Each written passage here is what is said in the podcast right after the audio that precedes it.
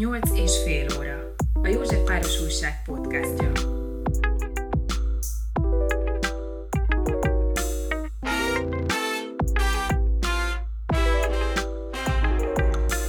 Bányai Géza vagyok, Rejtő Gáborral, költővel, énekmondóval beszélgetek ma. Ismerettségünk elég régre nyúlik vissza. Jó húsz évvel ezelőtt a Budapest Klubban találkoztunk, László Ervinnek volt egy ilyen öko-spirituális megmozdulása, de akkor a Piac és Profit című lapnál dolgoztál, és a főszerkesztő, aki jól ismert téged, azt mondta, hogy ő a legkiválóbb újságírunk, de egy ilyen spirituális beállítottságú ember, akit a fenntarthatóság, ökológia és hasonló dolgok nagyon izgatnak, ott találkoztunk tulajdonképpen. Azt tudom, hogy te valamikor nagyon aktív újságíró voltál. Ez így van. És jó nevű újságíró is, ezt mondják. Beszélik, igen. Demcsák Mária a Piac és Profiton azt mondta, hogy a legjobb újságíró, aki a szerkesztőségben van, de aztán te ezzel fölhagytál. És egy egészen más irányba indultál el, és ami most meglepetés is volt a számomra, hogy te valójában te ráadásul józsefvárosi lakos is lettél, vagy voltál már eredetileg is? Igen, igen, nagyon sok szállal függ, kapcsolódok Józsefvároshoz. Rád bízom azt, hogy magadról hogy fogsz beszélni, mert két dolog fog helyetted beszélni, az énekek, dalok és a versek. Nyolc vagy tíz olyan fogódzót kínáltál nekem ebben a bevezetőben, amelyek bármelyik képben megkapaszkodhatok, és hogy nem fogok életrajzot mondani, de ide tartozik, és nyilván ez sem véletlen, hogy ilyen nyolcadik kerületben születtem. A Rókus Kórház van egész konkrétan, május huszadikán, de ezt csak azért mondom, mert, mert akkor telihold volt, és a családi legendárium szerint anyukám aznap este még táncolt apámmal a Margit szigeti kaszinóban, és onnan mentek egyenesen a Rókus Kórházba. Ez aztán nagy szünet következett.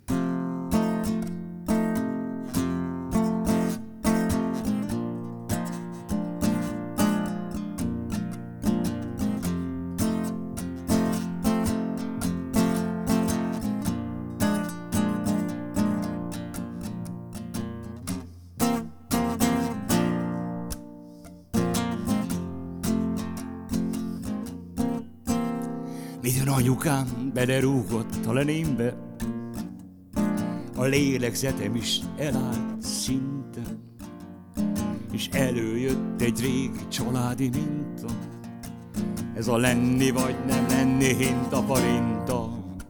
Ah-oh.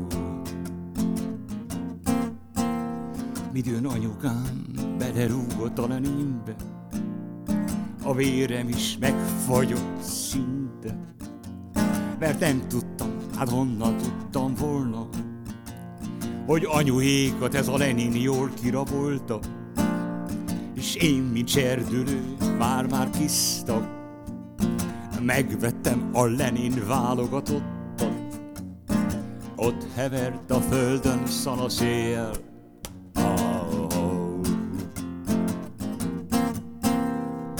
Anyukámnak vörös lett az arca, nem készültem föl erre a harcra.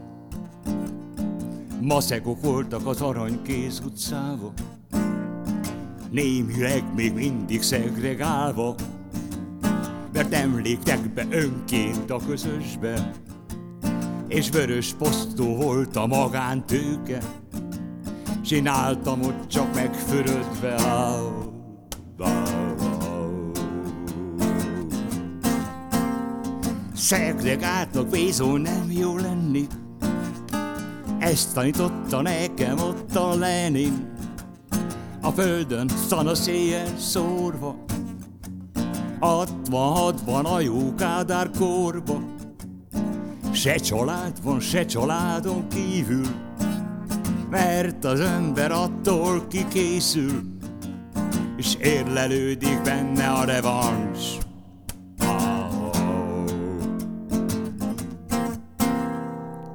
Így lettem én antiszegregáns, nem bántalak, te se bánts, sőt teszek is, ha tudok érte tenni, mert ez a kérdés lenni vagy nem lenni, megmondták a nagyok, hogy sok Lenin élt és él, élni fog.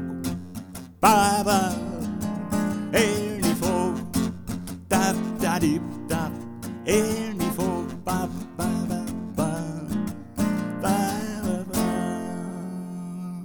tulajdonképp, amikor én kipottyantam a Pixisből, és elkezdődött az életemnek egy gyökeresen más szakasza, ezt nevezhetjük bizonyos értelemben a hajléktalanság korszakának, de, de itt meg szeretném említeni azt, hogy fontos, hogy nem úgy voltam hajléktalan, ahogy a hétköznapi gondolkodásban ez jelen van, tehát nem fedél nélkül voltam, hanem laktam helyeken, sok-sok-sok helyen laktam, ez alatt a másfél-két év alatt, és két vagy három esetben konkrétan a nyolcadik kerületben, tehát laktam a Teleki téren, konkrétan laktam a Népszínház utcában. Jó néhány év után, amikor először lakást jutottam, mégpedig a Twist Olivér alapítvány, ami szintén nyolcadik kerületi bázissal rendelkezik, akkor a Diószegi utcában kaptam először olyan fedelet, ahol bejelentett állampolgárként lehettem jelen. Ez volt a visszatérésem a civilizációban, mert azt megelőző időszakban se állandó lakásom, se tévém, se semmim nem volt. A sikeres újságírói életed helyszínei, azok hova kötöttek? Jólétben éltél? Konszolidált jó, jólétben éltem.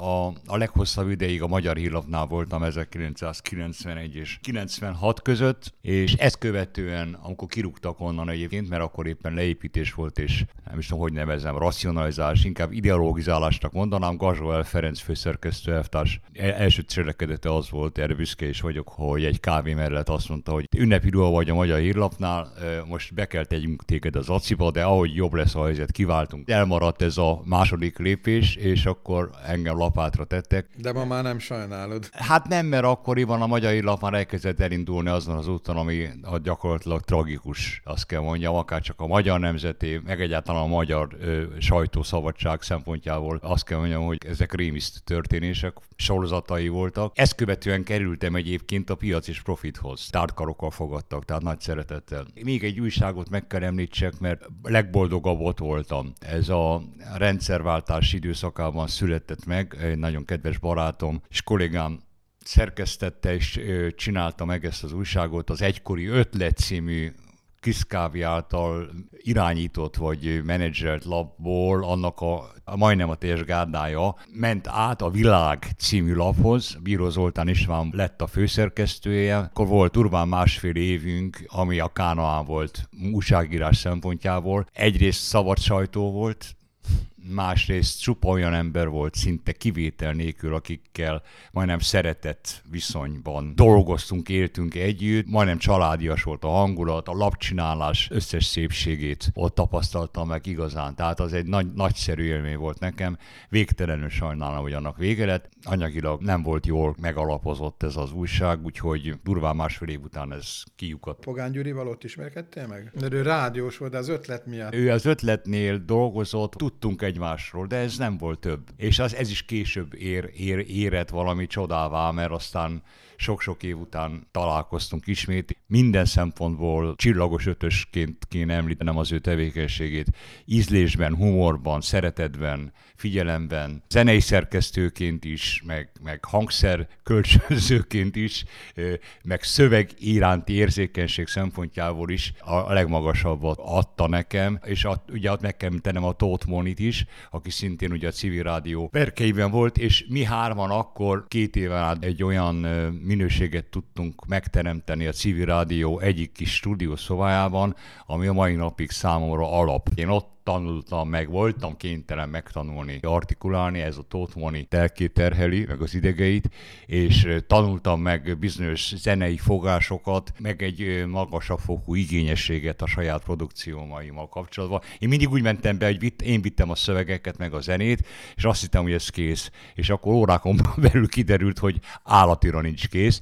és akkor elkezdődött egy ilyen, nem, nem akarok erős kifejezéseket használni, de egy élve voncolás, ahol végül is megszületett valami, ami tényleg már kurva jó volt. Te a költészethöz mikor kezdtél közeledni? Írtál régen is verseket, vagy pedig ez egy, ez egy új dolog az életedben, ami valamikor megjelent? Jó, tehát, hogy ez visszakapcsolódik egy korábbi kérdésedhez, tehát, hogy ez a gyökeres váltás, ugye? Biztos távolságból, madártávolatból nézve az egész az életem arról szól, már onnantól kezdve, hogy munkavállaló lettem, hogy nem önszántamból, az újságíróból költő és énekmondó lett. Én magamtól ezt nem tettem volna meg, hanem az élet kényszerített rá, mert hogy konkrétan, amikor hajléktalan lettem, most nevezzük így az egyszerűség kedvéért, tehát ez a vándor élet elkezdődött, eközben kezdtem el verseket írni, nem is értettem, hogy miért, csak egyszerűen kényszer volt, hogy dolgokat leírjak, megfogalmazzak, bizonyos értelemben terápia is volt, most azt kell mondjam, és először e-mailen, amikor éppen internet közelben voltam, küldtem el hat-nyolc közvetlen ismerősömnek, csak hogy tudjanak róla. És ebből nőtte aztán valami, valahogy ki magát, és a zene is, az, a zene is ö, ö, így jött hozzá. Nyolcadikos koromban kaptam a szüleimtől egy gitárt, egy évig jártam gitározni, tanulni, aztán becsöppentem a gimnáziumba, az osztályomban még volt két-három nagyjából hasonló tudású társam, és akkoriban ez divat volt, vagy őrület volt, Beatles, meg stb., és csináltunk egy osztályzenekart. Volt három gitárral, és egy zsám, zsámolyon dobolt valakit, és volt hat-nyolc számunk, és imádtuk csinálni. Kaptunk lehetőséget az iskola Szinyei Merse gimnázium pincéjében, kaptunk egy próbatermet, meg valahogy jött erősítő, és hogy tök mindegy, hogy milyen minőségben, de hát ott csépeltük a hangszert, és kurva jó érzés volt. Aztán itt is egy hatalmas szünet következett be. Amikor én a verseket elkezdtem írni ezekben az időszakokban... De akkor hány éves voltál? Ez a vándor élet időszakában történt. Én most hetvenegy éves vagyok. Azt tudom, hogy kétezer-nyolc februárjában, tehát körülbelül most nem tudom hány éve, tizennégy éve, tizenhat éve. ötven elmúltam, igen. Egy időben észrevettem, hogy, hogy a verseknek van egy sajátos, nagyképpen mondhatnám, lüktetése, a ritmusa, és eszembe jutott, hogy ez lehet, hogy zenében is szólna, mert dalszerűek voltak, rímekkel, meg viszonylag ütős sorokkal, és előbányáztam, én már nem tudom honnan a gitáromat, és kipróbáltam, és, és valahogy szólt, tehát tudtam nyolc akkordot, most, most dok tizennyolcat, tehát szeretném helyére tenni a dolgokat. Eb, ebből a nyolc akkordból kigazdálkodtam valami dal, dalszerűséget, és kétezer-tízben vagy tizenegyben ismerkedtem meg a Stuklik Andreával, akinek viszont gyerekkori álma volt, hogy énekeljen. És belülünk egy pár lett, mondjuk így nyugodtan, hogy szerelmes pár lett, és énektársam lett. Akkor innentől kezdve már kifejezetten motivált voltam arra, hogy dalszövegeket írjak, mégpedig ihletett forrásból, tehát a kapcsolatunkról, az abból adódó mindenféleségekről születtek szövegek, amelyeket vagy ő énekelt, vagy együtt énekeltünk. Ettől fölpesdült és virágba borult az énekesi vagy zenei vonulata, mondjuk így, az életemnek. És most ezt nem akarnám folytatni, és csak befejezem. Az életem arról szól, hogy az újságíróból költő dalnok lett. Az újságíró szerintem az emberek fejéhez szól, az elméjéhez szól, a vers, és főként a zene, meg az emberek szívéhez szól. Ilyen kurva egyszerű tulajdonképp az én történetem. A sakkör. Hogy mit szabad, s mit nem szabad, azt a sakkör mondja meg, s hogy súgja-e, vagy üvölti rád, az volt a kép, egyre megy. Hisz bábu vagy, hisz áru vagy, előre gyártott csavar, s a fényezett, gépezett, már alig, alig zavar. Mert csurran is, meg csöppen is, hogy forogjon a kerék, s bár folytogat, de bólogat, s fogod a sakkör kezét. Mert bár sunyi, mert bár vutít, de a tutinál nincs tutibb, még akkor sem, ha csontot töri, vagy épp a földbe lapít. Lehetsz paraszt, s főleg az, a tiszteknek foglalt a hely. Te vagy az első, az elcsépelt jelszó, ha ütni, halni kell. De csurran is, meg csöppen is, s a játék megy tovább. S ha nem bírod, álmodhatsz új Istent és hazát. A dobozban fekve félig aléltan, ahová vesefert, hogy mit szabad, s mit nem szabad, azt a sakkör súgja meg. Én azt érzem, hogy te újra kezdted az életedet. Igen, ez egy már, ez igen, igen, igen. igen. És egy nagyon erőteljes váltással kezdted újra, mert azt a tapasztalatot, újságírói tapasztalatot és élettapasztalatot, abból valami keveset akartál hasznosítani. Nyilván ott van az íráskészségben, a gondolkodásban, így, nem tudom miben, de egy új életnek a, a kezdetét látom. Amikor azt mondtad, hogy volt ez a hajléktalanság, akkor ez, ez össze is kapcsolódik ezzel a váltással? Hát ez hozta létre a ez váltást. Ez hozta létre. Tehát ez egy, ez egy ilyen lökés volt? De ebben nem tudatosan kerültél bele, hanem beleestél. Hát inkább azt mondom, hogy kényszerpálya. Elfogyott a pénzem. Konkrétan az a pénz, amit, amit én lényegében, a, a, mert akkor én már nem dolgoztam. Tehát volt egy szeműtétem, onnantól kezdve én már a, az újságírást eléggé, mondjam, mondjam, hárítottam, de nem csak technikai vagy szem szempontból, hanem zsigerileg is azt éreztem, hogy nekem nem, nem, valam, nem tudtam ráfordulni arra, hogy én újságíró legyek. És hogy azok a impulzusok, amelyek értek a mélyből, mert egészen más újságíróként anekdóta szinten el tudom mondani, mert viszonylag rövid, de hogy tanulságos. Tehát amikor én még úri fiúként Budáról jártam át a Magyar Hírlapba, a kocsival, a, szerkeszt, a Kerepesi úti szerkesztőségbe, akkor rendszeresen ö, érintettem az em hármas csomópontot.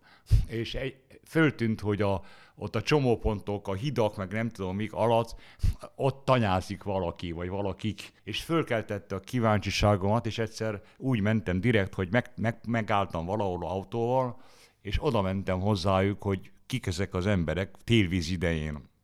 És egy idősebb párt láttam ott, ö, akikről nyilvánvaló volt, hogy jobb híján ott, ott alszanak, ott élnek, mondjuk így, onnan járnak el gyűjtögetni, meg portyázni, és, és, és hogy megérintett nagyon annak a, nem a, hely, a helyzetük is, de az a, annak a két embernek a minősége. Volt bennük valami szépség, a rongyaik alatt ott fölfénylett számomra valami, ami engem megérintett. Az emberi szépség, vagy méltóság, vagy nem tudom mi. Tartásuk. Tartás, vagy. Igen, tehát volt bennük valami szerethető, igazán szerethető. És én elég érzékeny voltam már korábban is, tehát írtam róluk egy riportot, konkrétan. És a, a, a, a férfit úgy hívták, hogy Józsi bácsi, a nénit meg úgy hívták, hogy Mari néni. Erre később jöttem rá, hogy József és Mária. Tehát egy kicsit a bibliai, de hogy én nem akarom ezt túlmagyarázni, de hogy nincsenek véletlenek. És ezt a riportot megírtam, és a, a Mari nénivel, azt hiszem azt volt a cím, hogy látogatóban Mari nénivel. Úgy írta meg a riportot, hogy az utolsó mondatban derült ki, hogy ez a, ez a beszélgetés a mesztelen ég alatt egy hajléktalannal zajlik. Igen, és aztán bementem a meleg szerkesztőségbe, leadtam az anyagot, mint újságíró. És ez egészen más megélni úgy, hogyha az ember kvázi, mint ahogy volt egy ilyen, egyetlen egy ilyen éjszakám, amikor nem volt hol aludnom, az utcán töltöttem el, és ez egészen más, egészen más látásmódot ad az embernek, ha megél bizonyos dolgokat, mint ha meglát felülről. Olcsó János.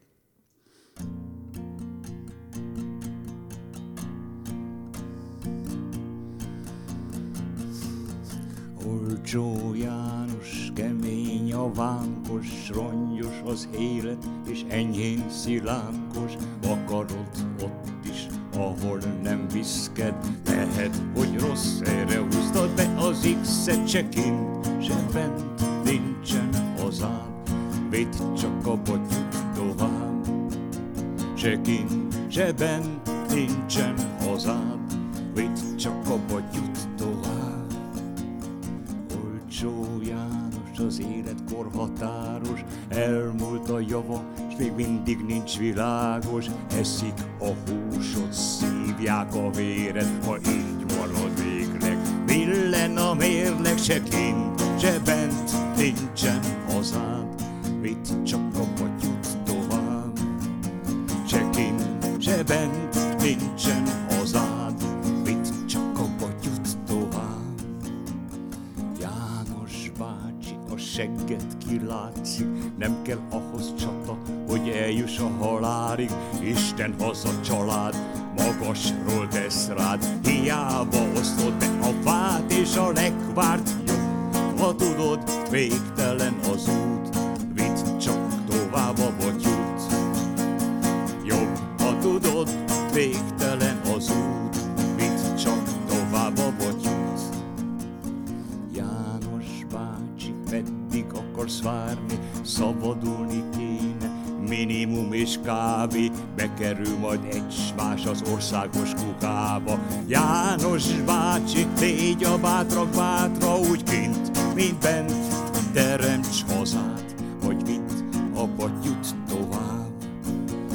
Úgy kint, mint bent, teremts hazát, vagy vidd a kukát tovább.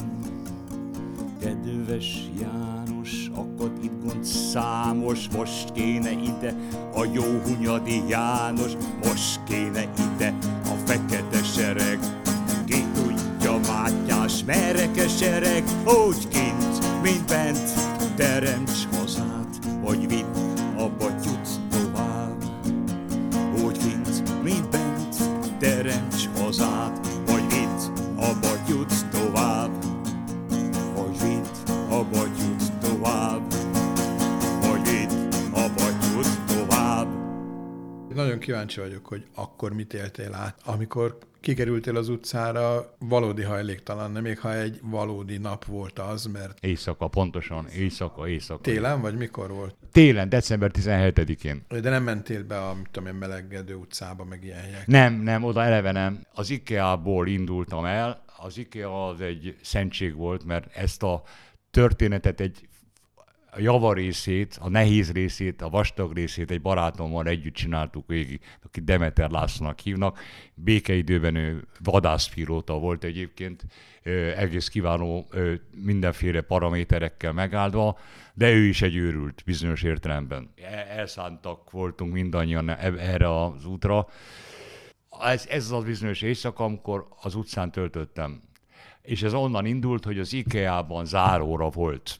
Én ott töltöttem az időmet ezzel a barátommal, mert ott meleg volt, és le lehetett ülni a vendéglőben, és ott mi egy meditációs technikát folytattunk, ami nagyon lényeges, és nem lehet mindent ebbe az egy órába beleszorítani, de ezt töltötte ki az életünket. Tehát volt egy speciális technika, amit a nap nyolc-tíz-tizenkét órájában végeztünk, nem azért, mert ennyire elszálltak voltunk, hanem nem volt más lehetőségünk, nem, nem tudtunk mit más csinálni, aminek értelmét láttuk. Tehát a meditációra tettük föl tulajdonképp az életünket erre a technikára. És akkor neki még volt lehetőség, hogy elmenjen a volt feleségéhez, nekem nem volt akkor hova mennem, és akkor este kilenckor kikerültem az utcára, kétezer-nyolc. decemberében járunk. Egy ideig utaztam a nem tudom hanyas busszal, mert ott meleg volt. Nem volt durván hideg egyébként, erre emlékszem. Aztán eszembe jutott, hogy van a gödör a Deák téren, és a gödörben be lehet ülni, és nem kell, elég sokan vannak, nem kell fogyasztani. Úgyhogy ott húztam át az éjszaka javarészét, körülbelül négyig, amikor ott lehetett tartózkodni. Aztán záróra, és akkor onnan elindultam.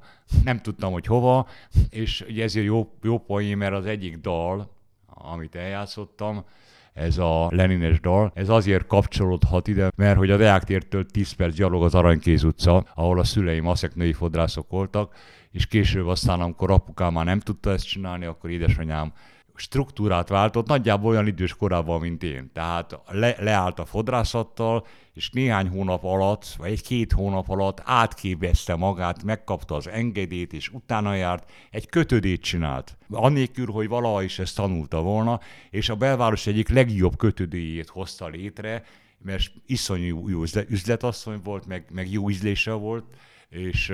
Benned ebből az üzleti vénából ebből maradt nincs, valami? Nem, semmi. Tehát, hogy ez, ez valahogy egyelőre, egyelőre nem jött vissza, vagy nem, nem jött át, de hogy nekem nem ez volt a dolgom. A lényeg az, hogy a modell ilyen értelemben stimmel, mert hogy anyukám is egészen más kezdett el csinálni, ötven valahány éves korában, huszonkettőben született, és én is nagyjából ebben az időszakban nem valami egészen más kezdtem el csinálni. Nos, én elvándoroltam ezen a bizonyos decemberi estén, IKEA-s estén az Aranykéz utcába, mint egy ilyen nosztalgia úton voltam, hogy megnézem, hogy mi van. Én azóta nem jártam ott, tehát nincs éve nem jártam arra, inkább kétezer-kettőben apám jóval korábban meghalt. Piccentettem az Aranykéz utcába az üzletnek, és aztán mentem tovább, és akkor már lassan-lassan elkezdett talán pirkadni, már nem tudom én, emlékszem, hogy vizes volt a beton, de nem volt fagyasztóan hideg.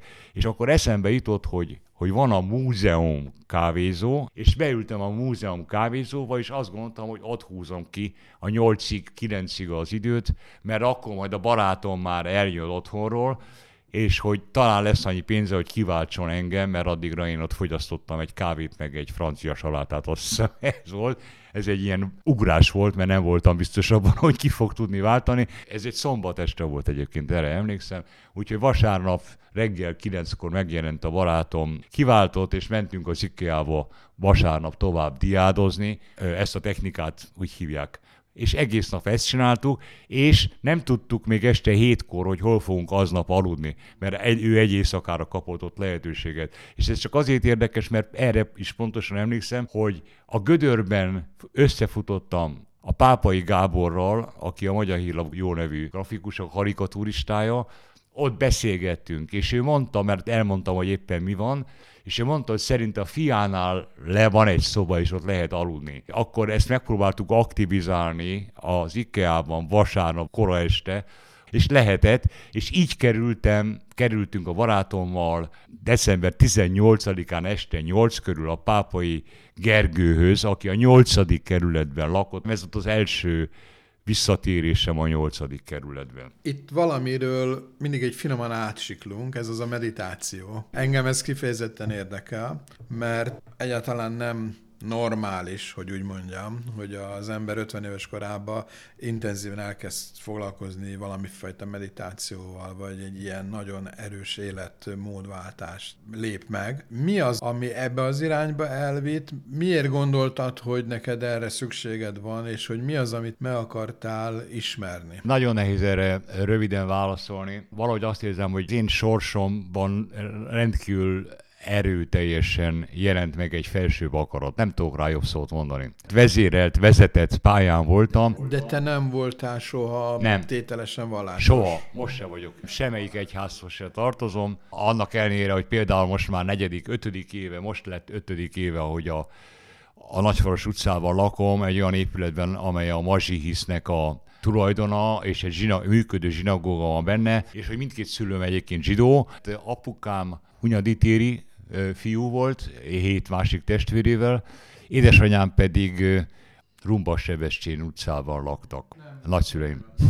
Nem voltak vallásosak a szüleim, összesen egy-egy, évente egy ünnepet tartottak meg, hogy a nevém mi, azt nem tudom, azt tudom, hogy akkor aznap böjtöltek, és aztán elmentek a Dohány utca zsinagógába. De, hogy, De nem is vittek el? Nem, nem, sőt, sőt, én nem is a szüleimtől tudom, hogy zsidó vagyok.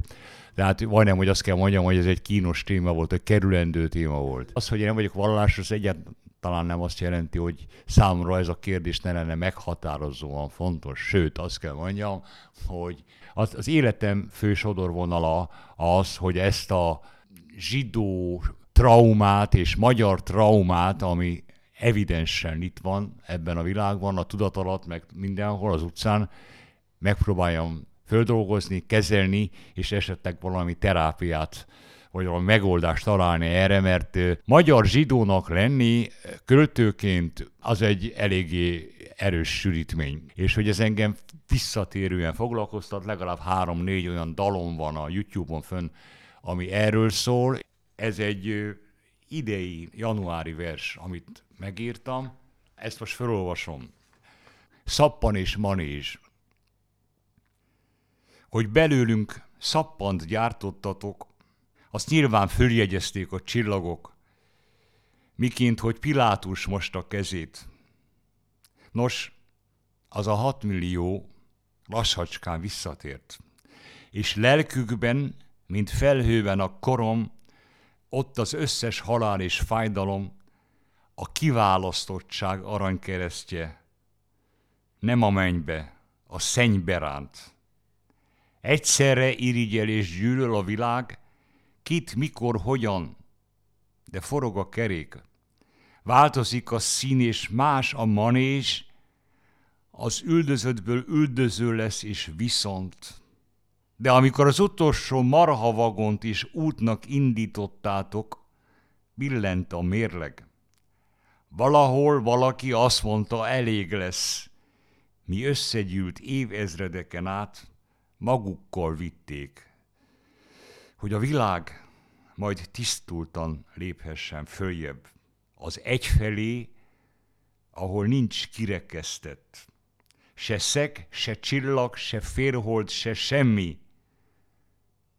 Ezt jelenti kiválasztottnak lenni.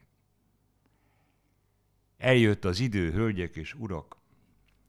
Ez nem menlevél, és nem is vádirat, amolyan rezümé, össze-visszafoglaló, lezárás, kezdet, szappanbuborék, de tudd, nem felejt az ég. S ha újra jönnek iszony eszmék, elveszett, ki csak most a kezét. Itt tartok, és erről a versről magával lehetne egy órát beszélni. Ebből a versből ugye azt érzem, hogy hogy mondjam, tehát lehet, hogy új formája van a megoldásnak. Igen, biztos, hogy új Igen, formája van. Tehát, hogy, hogy nekünk most kell találni egy új formát, és nem, nem kell feltétlenül visszamenni az őseink gondolkodásához, mert ott az valahol végzetesen nem, nem, működött. nem működött. És ebben a tekintetben egy ilyen, mondtad is, hogy milyen meditáció egyébként, Igen, hát... De ez valami keleti eredetű igen, dolog.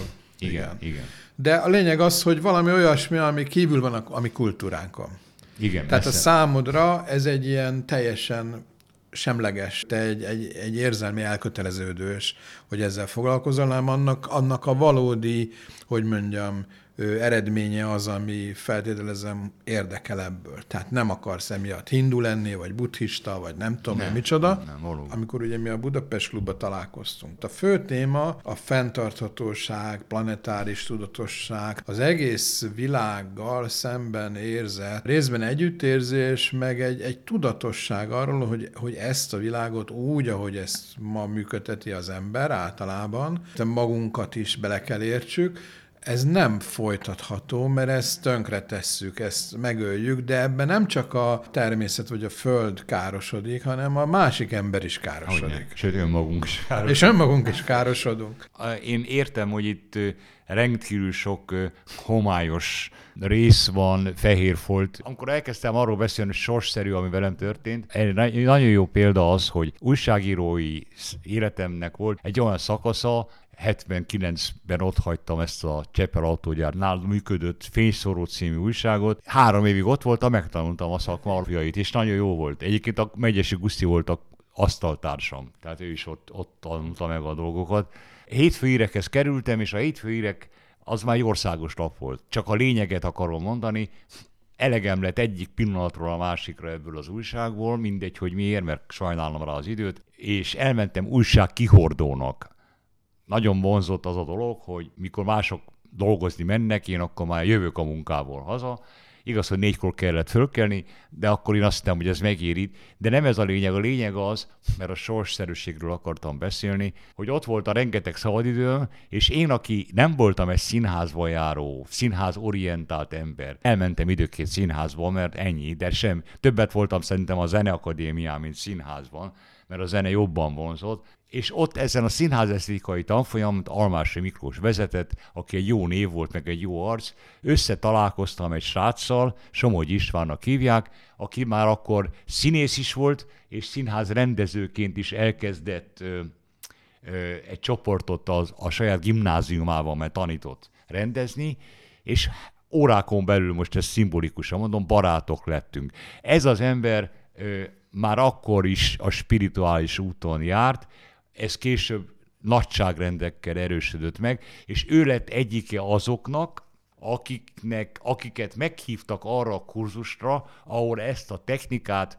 Tibetből elhozta valaki, hogy Magyarországon, Kelet-Európában terjedjen. Tehát a Somogyi István nyolcvan valahányban, nem tudom pontosan, részt vett azon a csoportos kiképzésen, ahol nyolc-tíz ember vehetett, vett részt, akiket erre alkalmasnak mértek. Tehát ő volt az egyik terjesztője ennek a technikának, és nekem akkor már barátom volt.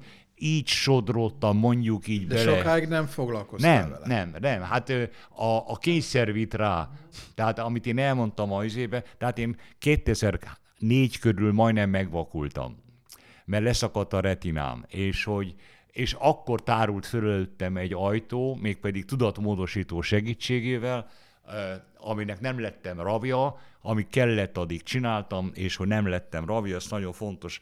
Ez egy nagyon-nagyon hasznos dolog, mert ott láttam meg olyan dolgokat, amelyeket addig cipeltem magammal, és hogy nem tudtam róluk, csak azt láttam, hogy nem teljes az életem. Tehát ez már jobban kapcsolódik a meditációs kérdésedhez, és az István mellett megtanultam a meditációt, és időnként használtam tudatmódosítót, és ebből azt láttam, hogy ez katartikus eredményeket hoz. Tehát akkor életemben először részt vettem egy ilyen kurz, kurzuson, ez egy háromnapos elvonulás, intenzív megvilágosodás, ez a neve.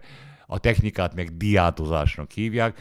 Három nap teljes szeparáltságban, iszonyú szigorú szabályokkal, és a harmadik nap végén egyszerűen, mint egy vulkán, fölrobbant bennem valami, egy olyan mélyről jövő igazság, hogy zokogtam, és nem, nem volt hozzá tudatmódosítás, egyszerűen a technika szigorúsága hozta elő, meg a kitartás, a kényszerű kitartás, hogy azt éreztem, hogy úristen, hát ez az, tehát nekem erre van dolgom, és hogy nem más, tehát nem ez a lényeg, nem más mondta meg, hogy mi az én bajom.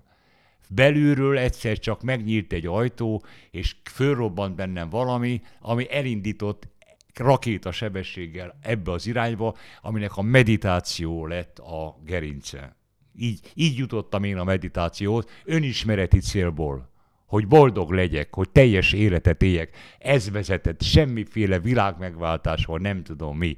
Hogy önmagam lehessek, hogy ez a, ki ez az önmagam, ez most... most kezd testet ölteni, mert úgy tűnik, hogy, a, hogy ez, a fajta munk, ez a fajta tevékenység, hogy verset írok és zenélek, ez sokak számára kezd valamit adni, jelenteni. Tehát az önazonosságom az ebben testesül meg. Este tíz, kávé, cigaretta, füst, a konyhában gyertyom, az asztalon papír. Este tíz, elrogad és messze visz, ki tudja holnap, mire ébredek. Este tíz, az udvaron már magsötét, kinyújtja karmát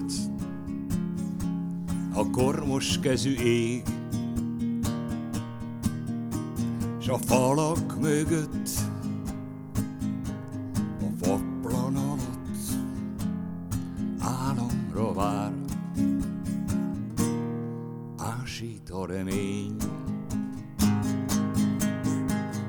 Itt vagyok én, s ti vagytok velem, tetőn, mint macska, les a szerelem.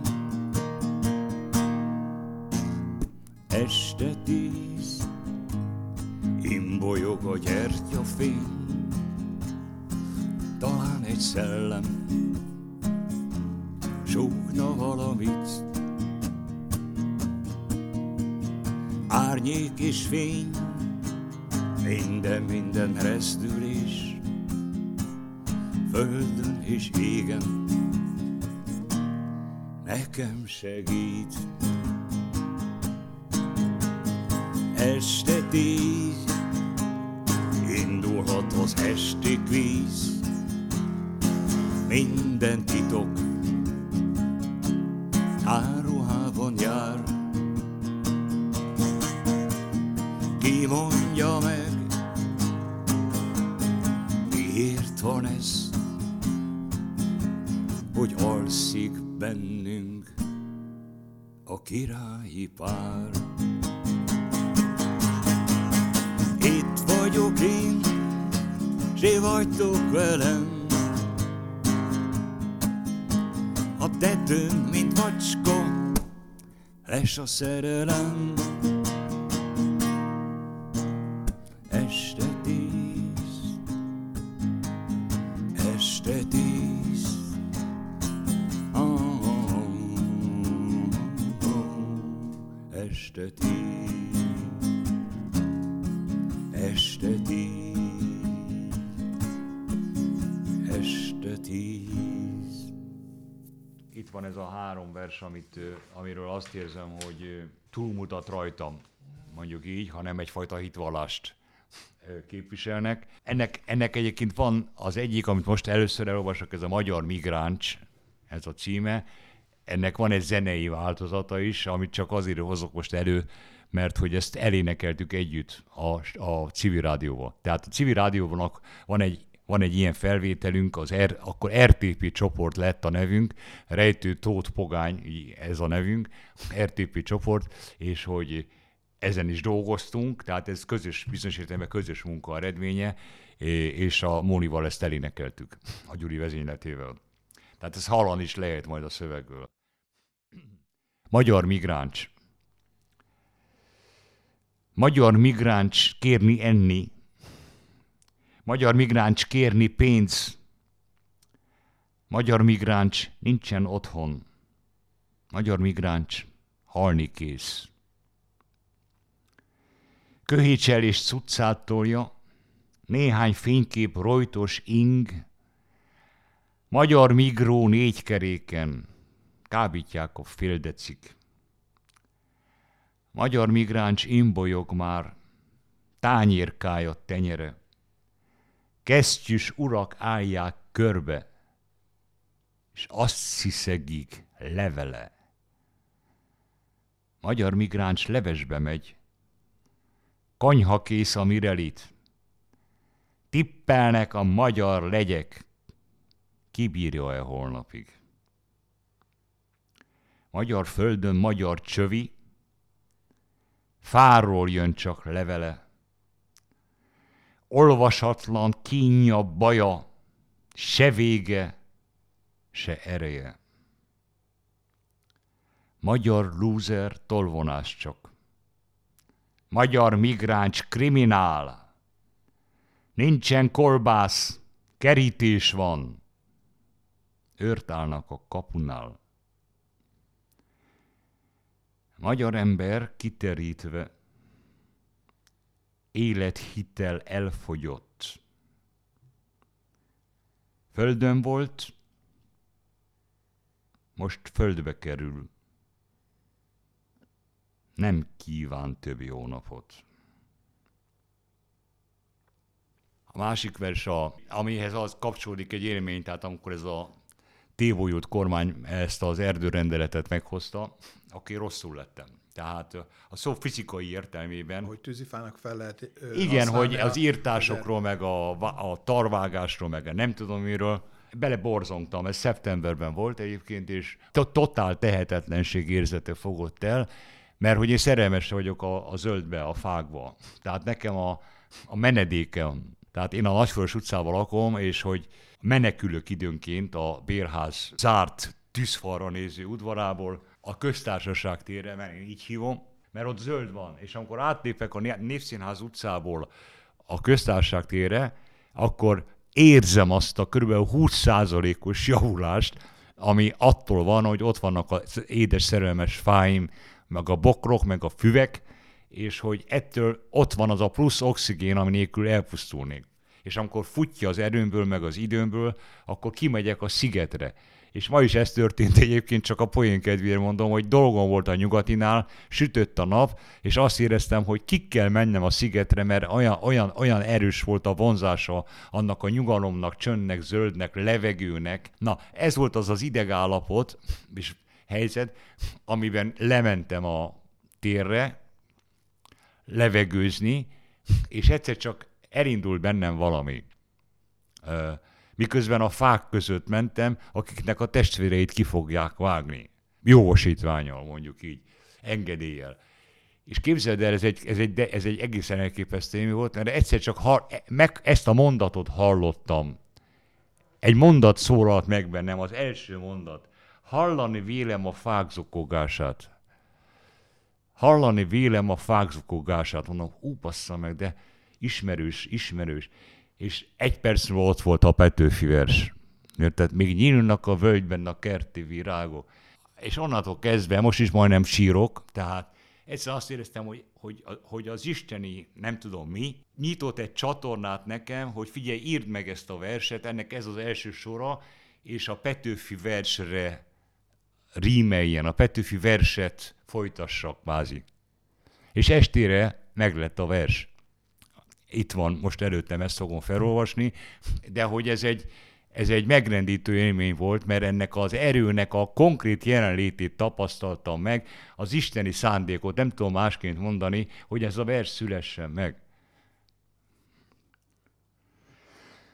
Hallani vélem a fák zokogását, villan a fejsze, döndül a föld, elfutni nem tud, halálra szánták, még zölden a nyárfa az ablak előtt. Még nyílnak a völgyben a kerti virágok, mit sem sejtve dong a darázs, én látom amott a téli világot, ahogy füstjébe fullad az emberi táj. Fázik a lelkem, fázik a testem, nem kell hozzá bércitető, erdőt látok ácsolt kereszten, őrült, ki nélkülük képzel jövőt. Harsog majd a díszmagyarázat, s mi hullunk rendre, mint ősszel a légy. Eliramlik az élet, s vele a gyalázat.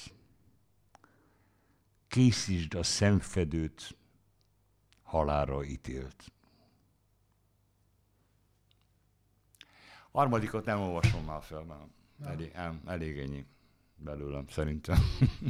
Ez a mechanizmus, ami legalábbis idáig működtetett, ez hát nem ismert réfát, hogy úgy mondjam, és hogy fizikailag, idegileg mérhetetlen módon igénybe vesz. Tehát én árnyéka vagyok már annak, aki mondjuk fizikailag voltam mondjuk öt évvel vagy tíz évvel ezelőtt, nem a korom miatt, hanem azért, mert, mert nagyon-nagyon energiaigényes foglalkozás lehozni, csatornázni, szövegeket, zenéket, ugyanakkor végtelen boldogsággal tölt el. Tehát, hogy ezért ez most nem, nem dicsekvésnek és nem panasznak, hanem tényközlésnek szánom, hogy ez a, ez a boldogság.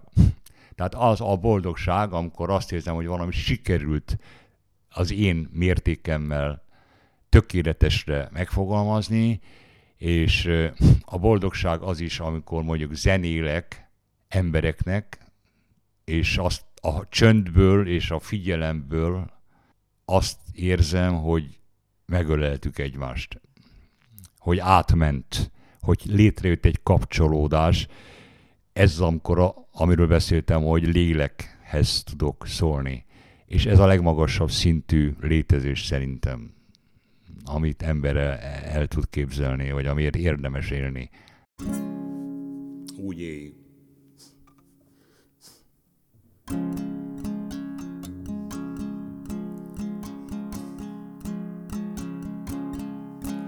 Mintha kés lenne kezedben, úgy őrizd a tüzet, tárgy a pofáját, hogy elnyeljen a szürkület. Mintha kés lenne kezedben, s nem lenne más, ki óvjon házat, hazát, a tűzre úgy vigyázz. Fölbugyog a múlt, a falánk, ki védtelen, az retten, mint dzsungelfia úgy éj, szívedben láng, kis kezedben.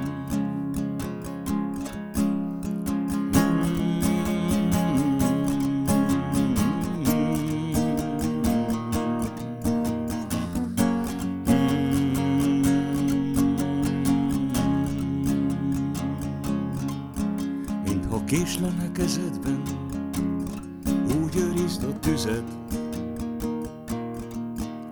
már tárgy a pofáját, hogy elnyeljen az őrület. Mintha kés lenne kezedben, s nem lenne más, ki óvjon házad, hazát, a tűzre úgy vigyázz, a tűzre jól vigyázz, a tűzre vigyázz.